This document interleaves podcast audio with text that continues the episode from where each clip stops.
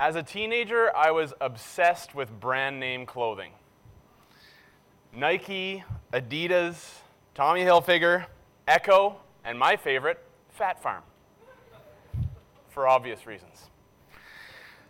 But to get real brand name clothing costed a lot of money. You could spend hundreds of dollars on brand name clothes, and then later I found out that you could actually wear brand name clothing without having to pay the full price. We called them knockoffs. You could get knockoff shirts, knockoff hats, knockoff pants, and knockoff shoes. And the only way people could know that those were actually knockoffs is if they looked at the tag on the back of your shirt or the back of your hat or the tag was the company's guarantee of authenticity. You'd find out if it was real or true by looking at the tag. When you saw that tag, you knew the company was standing behind their product and they were guaranteeing you that you were getting the real thing. Just as brand names stitch their tag to guarantee and stand by their product, God gives every Christian the Holy Spirit as his guarantee that we belong to him. How can we know that our sins are forgiven? Is it just when we feel good? How can we know that we're real Christians? God guarantees this by coming to live in us by His Holy Spirit. This morning is the last part in our series on the Holy Spirit, and I'm focusing on the Holy Spirit as our guarantor or our guarantee. Whether you've been a Christian for decades or are uninterested in spiritual things, I think this is a good day for you to just consider what Christianity is all about and what a real Christian is. Because our passage defines what a true Christian is according to the Scripture.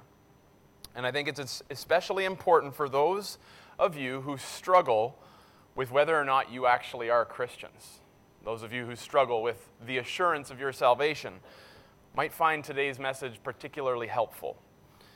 It's going to serve as a spiritual checkup um, on your Christianity. The majority of our time, we're going to be looking at Ephesians 1, uh, verses 13 and 14, which is the tail end of the longest sentence in the Bible. In Greek, uh, which is the original language of the New Testament, verses 3 to 14 of Ephesians 1 is only one sentence. It's 11 verses in our English translations. So this is a very long sentence. But before I ask you to stand and read, don't, don't do that at the moment, but before I do, I just want to say a couple things. If you're a follower of Christ, when we read Ephesians 1 3 to 14, this is all yours in Christ. It's all yours. It's like a buffet spread out for you. Take and eat. As we read it together, take it in, taste the flavors, enjoy what you get, taste the sweetness this is about Christ's love for you, believer. And friend, if you don't yet follow Jesus and you're not yet persuaded and convinced about Christianity, well, I still think it's good for you to listen because I think today this long sentence will actually give you and offer you what is in Jesus freely. You can take it, listen to it, because this is what's offered to you. The buffet's spread out for you as well. Take and eat.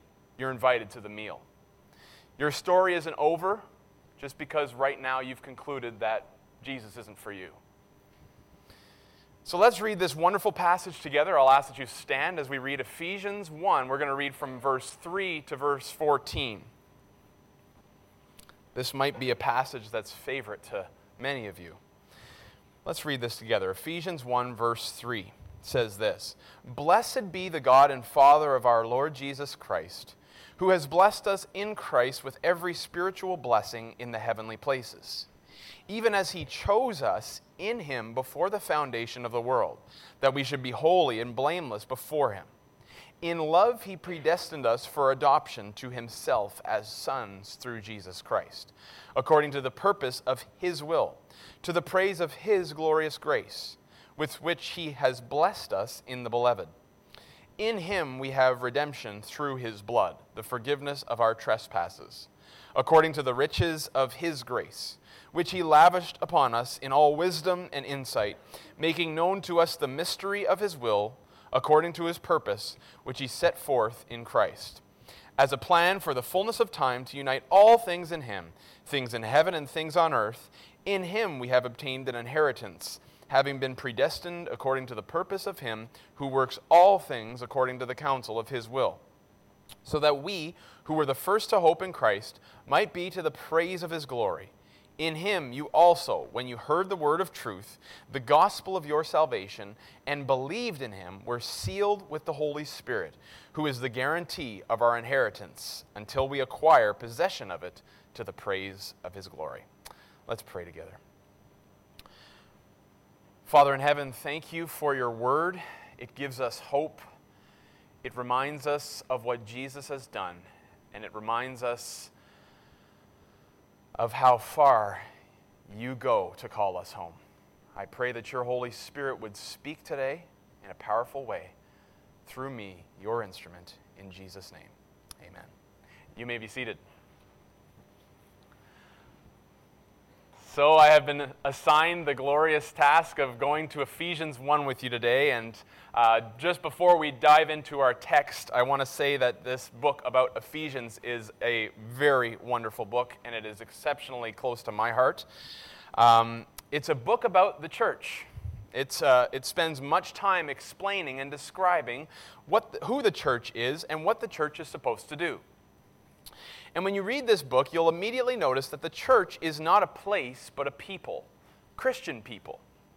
And Paul, the author, is very excited to tell these Christian people, who are largely not Jewish, a mystery. He's very excited to reveal to them a mystery. And he says in chapter 3, verse 6 this mystery is that the Gentiles are fellow heirs members of the same body and partakers of the promise in Christ through the gospel. So there's no second class citizens in the church, Jewish or Gentile, in our day, whether you grew up in church or not, through the gospel of Christ, you stand on the same ground as everyone else. We have the same Christ through the gospel. Through Jesus, we have access in one spirit to the Father directly. Being Jew- Jewish doesn't make you any closer to God. Jesus brings us directly to the Father no matter what our ethnicity is.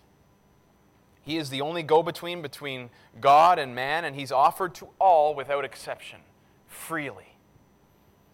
In Ephesians 1, Paul explains what the church has inherited in Christ. What we get, whether you're Jewish or you're not Jewish, this sentence is what you get in Christ. Now, listen to verses 11 to 12 as it talks about this inheritance. It says, In him, in Christ, we have obtained an inheritance, having been predestined according to the purpose of him who works all things according to the counsel of his will, so that we who were the first to hope in Christ might be to the praise of his glory. Paul is saying, Paul, if you, if you recall, was actually called to be the apostle to the Gentiles. And Paul was actually Jewish himself.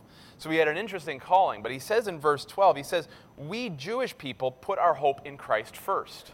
Maybe if you've read the book of Acts, you'll recall that that was the pattern of the New Testament. Go to the Jewish people first and then go to the Gentiles. And in Romans 1:16, we see the same pattern laid out. But then he's excited because he says the next verse, he says, What's amazing is that you too were included in Christ. You Gentiles, you non Jewish people, were given the gospel. You too were included in Christ when you believe the good news about him. That actually just caused him so much excitement. And these Gentile believers in the city of Ephesus, these Gentile believers were every, but, uh, every bit as much saved as the Jewish believers in Ephesus were. And how do we know this? Paul tells us very clearly how the people in Ephesus, and just like us here in Ottawa, how we can become Christians in verse 13. And it has absolutely nothing to do with ethnicity. In verse 13, it feels like he gives us a slow motion shot of the process of becoming a real Christian. Look at this verse.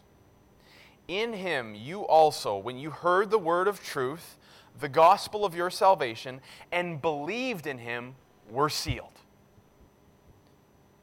a tag was stitched on you. A few months ago, I overheard a conversation while I was at a coffee shop on Elgin.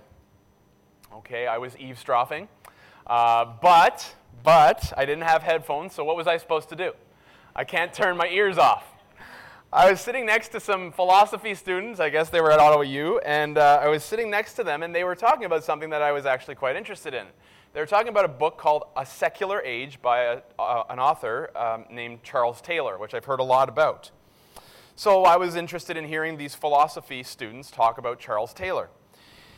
And all of a sudden, the conversation switched in a direction that I didn't, I didn't foresee. One of the students just started talking about their sister and how their sister had just become a Christian. I was like, Ottawa, Elgin Street, talking about how someone came, became a Christian? That's pretty awesome. So I listened in even more.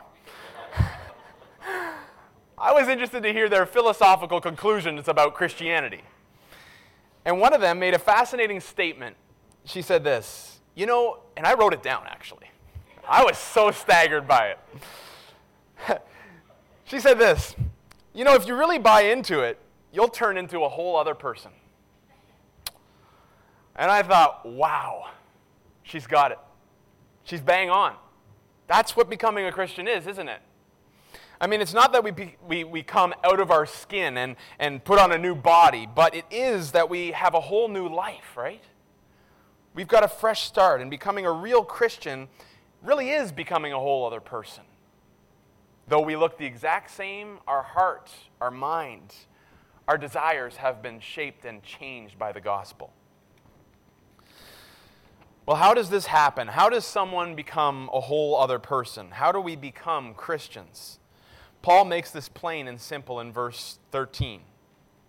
You become a real Christian by hearing the word of truth, which is the gospel of your salvation, and by believing in Jesus.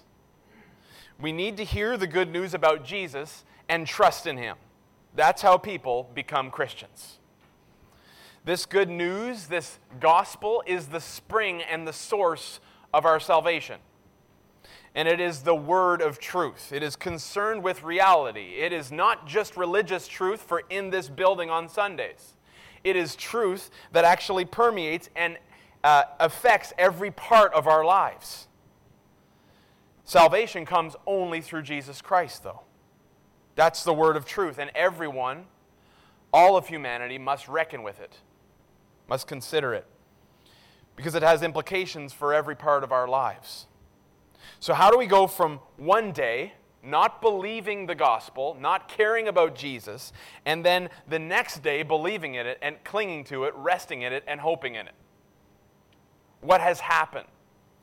Maybe you remember a time, looking back at your own personal timeline, your own personal history, a time when the gospel wasn't convincing to you. You weren't persuaded. You didn't really care. Why all of a sudden are you interested in these things? Why all of a sudden are you interested in Jesus? What happened? Well, if you look over to Ephesians chapter 2, Paul gets there. He says everyone is actually born spiritually dead before becoming Christians. You're, you're, you're spiritually dead. And in verse 4 to 6, he says this But God, being rich in mercy, because of the great love with which he loved us, even when we were dead in our trespasses, made us alive together with Christ. By grace you have been saved, and raised us up with him, and seated us with him in the heavenly places in Christ. And then we see in verses 8 and 9 that we were saved by grace through faith in Christ. We responded because God, the Holy Spirit, made us alive with Christ. We actually had a spiritual resurrection. Then we believe the truth. Martyn Lloyd-Jones explains how the same truth we once were not convinced of becomes attractive to us because God actually changes our will to believe. Listen to this by Martyn Lloyd-Jones. He says this What happens is that God persuades the will, He makes the truth attractive to us. So no man has ever believed the gospel against his will. He has been given to see it in such a way that he desires it. He admires it. He likes it. A truth which had appeared to us to be, be boring, uninteresting, and unattractive suddenly becomes the most, most wonderful thing we have ever heard of. Is that your story? Is the gospel the story of your salvation? Or is it just still abstract facts that haven't landed on your heart yet? Real Christians have been turned on to the gospel. Truth we once wanted nothing to do with has become the passion of our lives, and it's impressed itself so deeply on our hearts that it's attractive to us. It compels us, it wins our hearts. Now, going into Easter season, I want to just ask you a few questions. Do you have people in your life that you want to become Christians? Maybe family members, co-workers, roommates, teammates, neighbors. Well, just to be very clear here, they need to hear the word of truth in order to become Christians. Just knowing that you stand against abortion and you stand against certain ethical issues is not enough. They need to hear the word of truth, the gospel of their salvation, uh, the gospel of your salvation, in order for it to be the gospel of their salvation. They need to hear words verbally spoken or typed down and read, but they actually have to get the content of the gospel.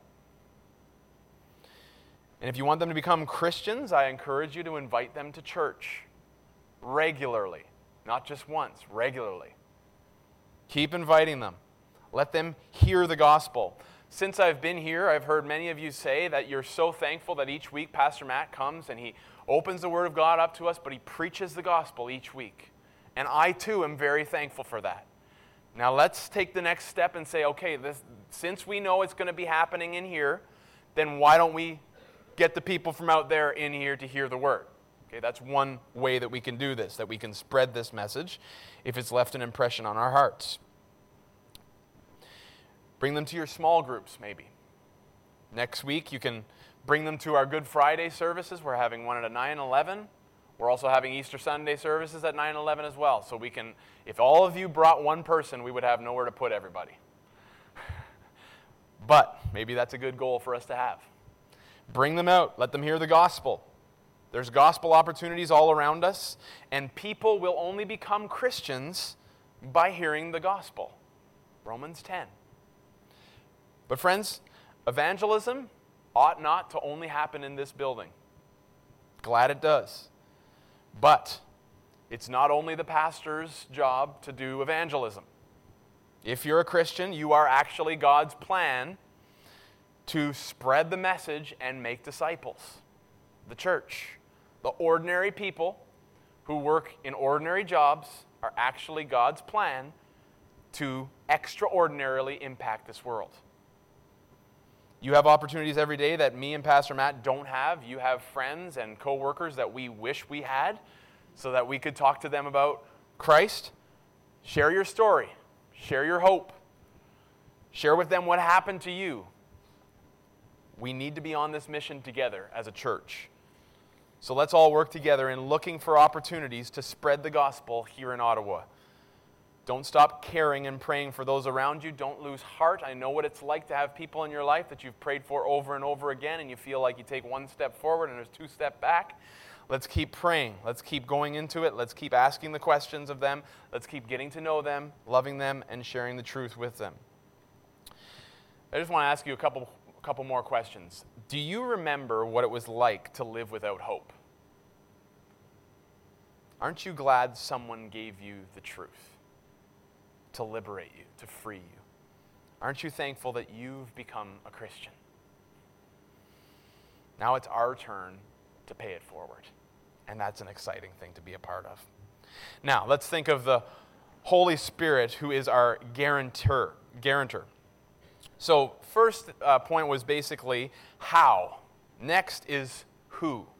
Once we've become Christians, there are many times that we will need to have the assurance of our salvation. We'll need to know that we are Christians because life throws us upside down and trials and struggles and sin has us looking at all around and, and, and we feel that we, we, we don't know where we are and who we are and whose we are.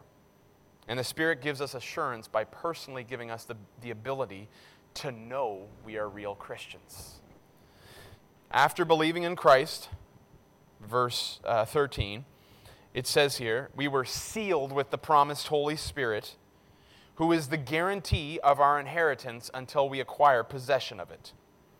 The Holy Spirit here is referred to as the promised Holy Spirit, the Spirit of promise.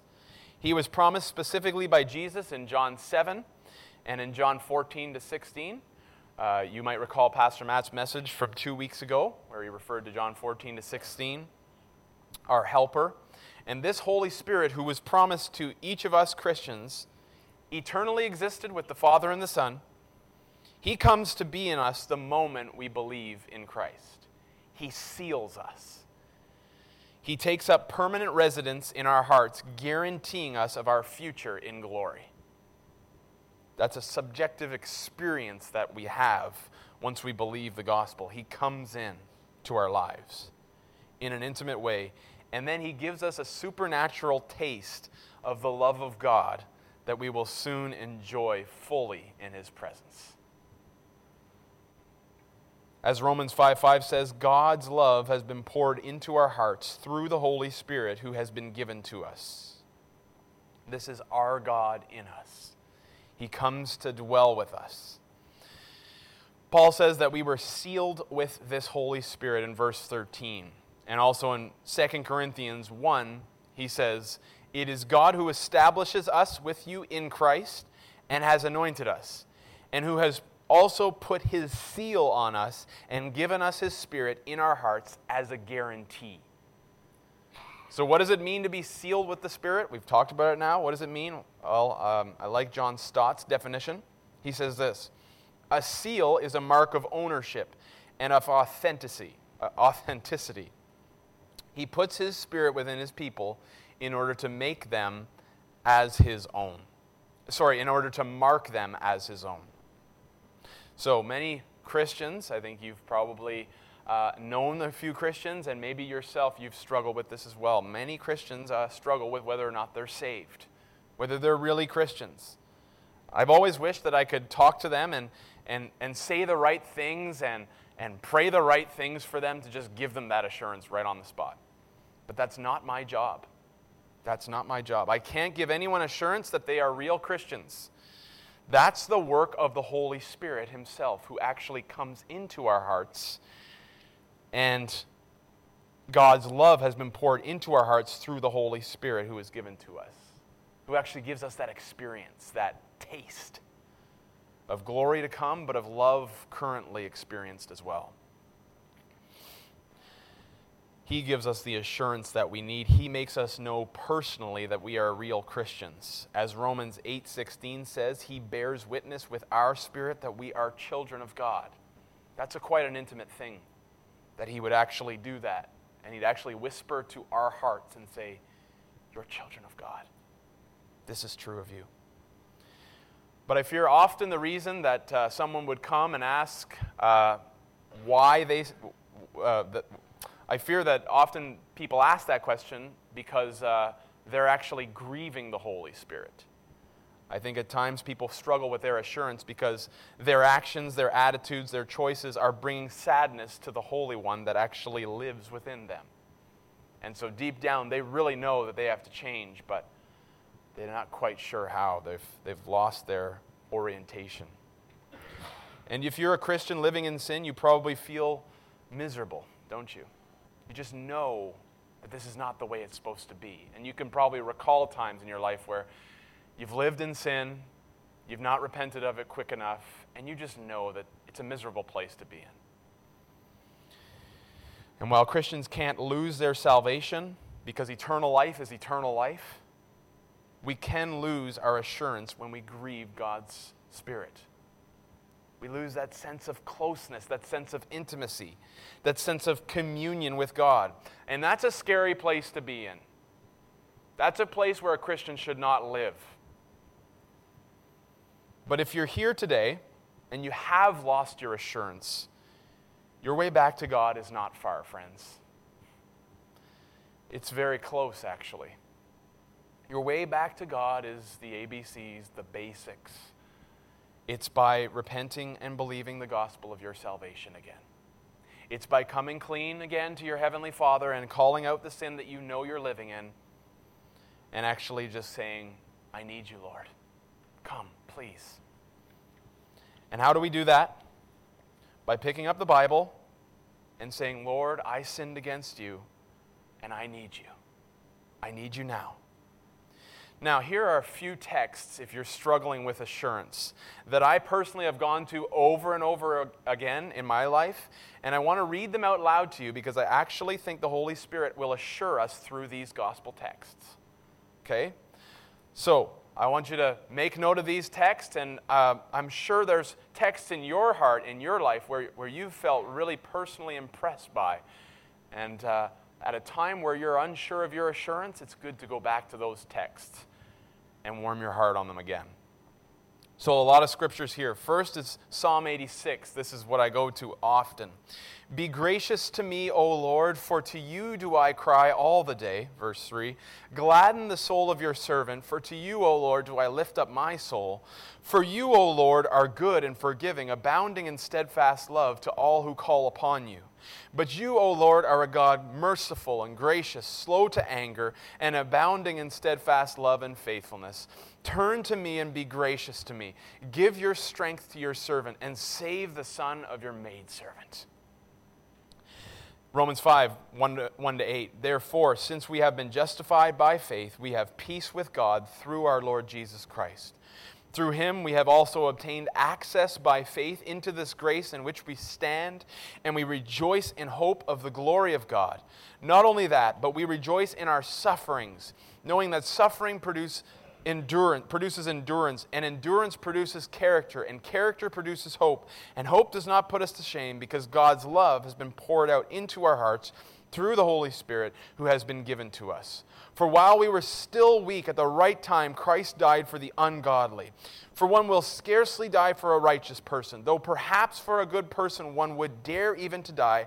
But God the Father shows his love for us in that while we were still sinners, Christ died for us. Romans 3 uh, 26, that he might be just and the justifier of the one who has faith in Jesus. 1 Thessalonians 5 9 to 10. For God has not destined us for wrath, but to obtain salvation through our Lord Jesus Christ, who died for us, so that whether we are awake or asleep, we might live with him.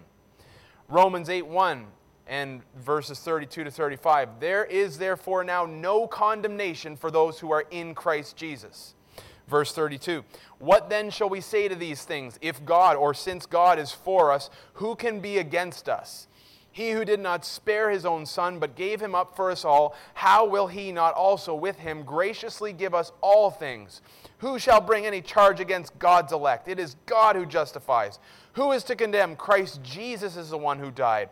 More than that, who was raised, who is at the right hand of God, who indeed is interceding for us. Who shall separate us from the love of Christ? Don't these texts just grab your heart? Shower yourself in them often, friends. And if you're a Christian here, I encourage you to find the texts that actually grab and grip your heart and store them up in your heart for a rainy day. When the Holy Spirit makes certain verses your verses personally, hold on to them, mark them down, write them everywhere. There's a few more. 1 John 1 8 uh, to 2 2. If we say we have no sin, we deceive ourselves, and the truth is not in us. If we confess our sins, he is faithful and just to forgive us our sins and to cleanse us from all unrighteousness. If we see, say we have not sinned, we make him a liar, and his word is not in us. My little children, I am writing these things to you so that you may not sin. But if anyone does sin, we have an advocate with the Father, Jesus Christ the righteous. He is the propitiation for our sins, our sins, our sins, our sins, and not for our sins only, but for the sins of the whole world. Matthew 11, 28 to 30. Come to me, all you who labor and are heavy laden, and I will give you rest. Take my yoke upon you and learn from me, for I am gentle and lowly in heart, and you will find rest for your souls. For my yoke is easy and my burden is light. 1 Timothy 1:15 the saying is trustworthy and deserving of full acceptance that Christ Jesus came into the world to save sinners. You and I qualify, of whom I am the foremost. John 17:3 And this is eternal life, that they may know you, the only true God, and Jesus Christ whom you have sent. 2 Corinthians 5:21 For our sake he made him to be sin who knew no sin so that in him we might become the righteousness of God. 2 Corinthians 3:18 And we all with unveiled face beholding the glory of the Lord are being transformed into the same image from one degree of glory to another for this comes from the Lord who is the Spirit. The Bible is full of such texts. Assurance of our salvation is found in these texts when the Holy Spirit brings them home to our hearts. Keep them close, friends, for a rainy day. Do you love Jesus right now? Do you feel his love personally? If so, you're probably experiencing that assurance. The Holy Spirit makes the gospel real to us, doesn't he? He brings it home. It's the gospel of our salvation. It's our story. It's how He intervened in our lives. And if you want to live with assurance, friends, as Richard Sibbes said once, be always under the sunshine of the gospel. Be always under the sunshine of the gospel. Recline in the gospel and warm yourself at the fire of the gospel daily. This is the work of the Holy Spirit, and this is how Christians and churches and families flourish to the glory of God. Listen to Michael Reeves in uh, his book, Delighting in the Trinity, which is my favorite book besides the Bible, and it's uh, over there uh, in the library. You can grab it, just sign it out first. This is what Michael Reeves says about the life of the Spirit impressing truth on us, making us assured of our salvation. The life the Spirit gives is not an abstract package of blessing, little package. It is His own life that He shares with us, the life of fellowship with the Father and the Son.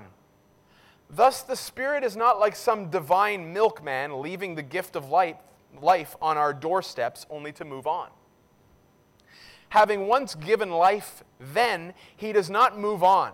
He stays to make that life blossom and grow. Just as the Spirit first makes us warm with life by turning our hearts and their desires to Christ, so He continues to warm us. The new life the Spirit gives is a life of warmth, for it is His own life of de- delighting in the Father and the Son, and He rears us up precisely by warming our hearts to them. Have your hearts been warmed to God? Isn't that abundant life? The life that is truly life? Knowing you're loved by this God is true living. Don't fall for the counterfeits. Now let's look at the purpose of real Christians. In verse 14, it is to the praise of his glory. As the Westminster, uh, Westminster Shorter Catechism asks, what is the chief end of man? What's the main purpose of man? The answer man's chief end is to glorify God and to enjoy Him forever. Why does God rescue us? Why does God come to live in us? Why does He pardon our sins? It's for His glory, to the praise of His glory. Here's the point and the purpose of human history the reason for everything. The reason He created elephants and tadpoles, snow, sand, male and female. The reason for it all is for His glory. Now, I know any Christian who has been in church long enough knows that this is the right answer for everything. This is the trump card. Okay? This wins the day every day. Why am I alive? For the glory of Christ. Pie in the sky, by and by, it's all abstract. But what does it look like in practice to live to the glory of God? How would you describe a person living to the praise of his glory? Oh, yes, he's a true Christian, and oh, yes, he's living in assurance, but what does he look like? What does she look like? I think Paul explains it very well, I think in many texts, but really well in 2 Corinthians 5, where he explains a person who lives a life of selfless love. Listen to 2 Corinthians 5, you can turn there if you'd like, verses 14 to 15. I really love 2 Corinthians. And I really love 2 Corinthians 5. It's quite a powerful chapter. Paul says this For the love of Christ controls us, because we have concluded this, that one has died for all, therefore all have died. And he died for all, that those who live might no longer live for themselves, but for him who for their sake died and was raised. Love the NASB. It says, uh, died and rose again on their behalf. Feels very personal. A real Christian lives controlled and filled and restrained by the love of Christ. They have actually made a conclusion about life. It's not about me, it's about Jesus, who died and rose again for me. I'm purchased by him, and therefore I'm his.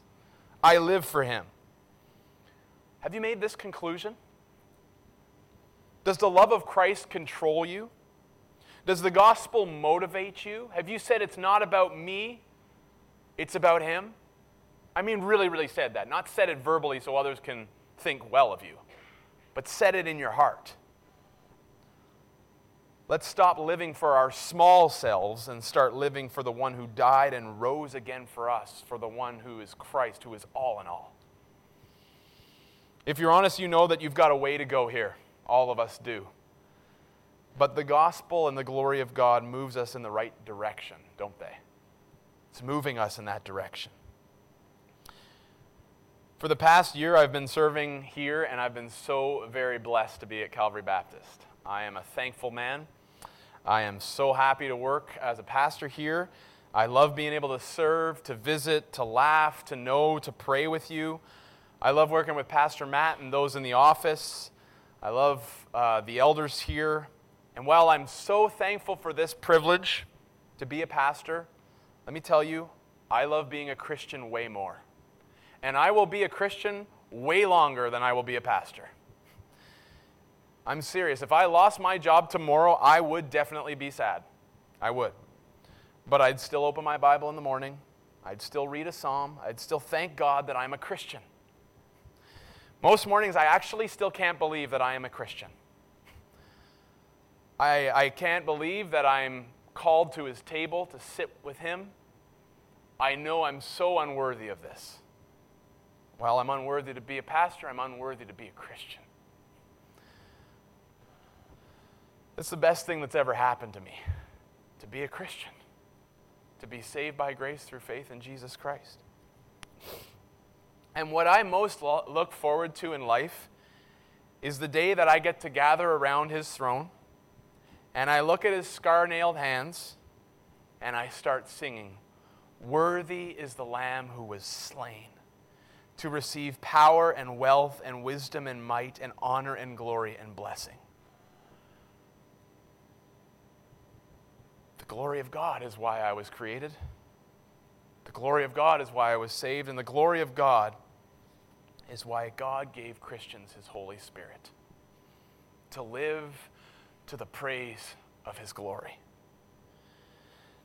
Now, Calvary, let's be a church that is occupied with living to the praise of His glory today in preparation for forever.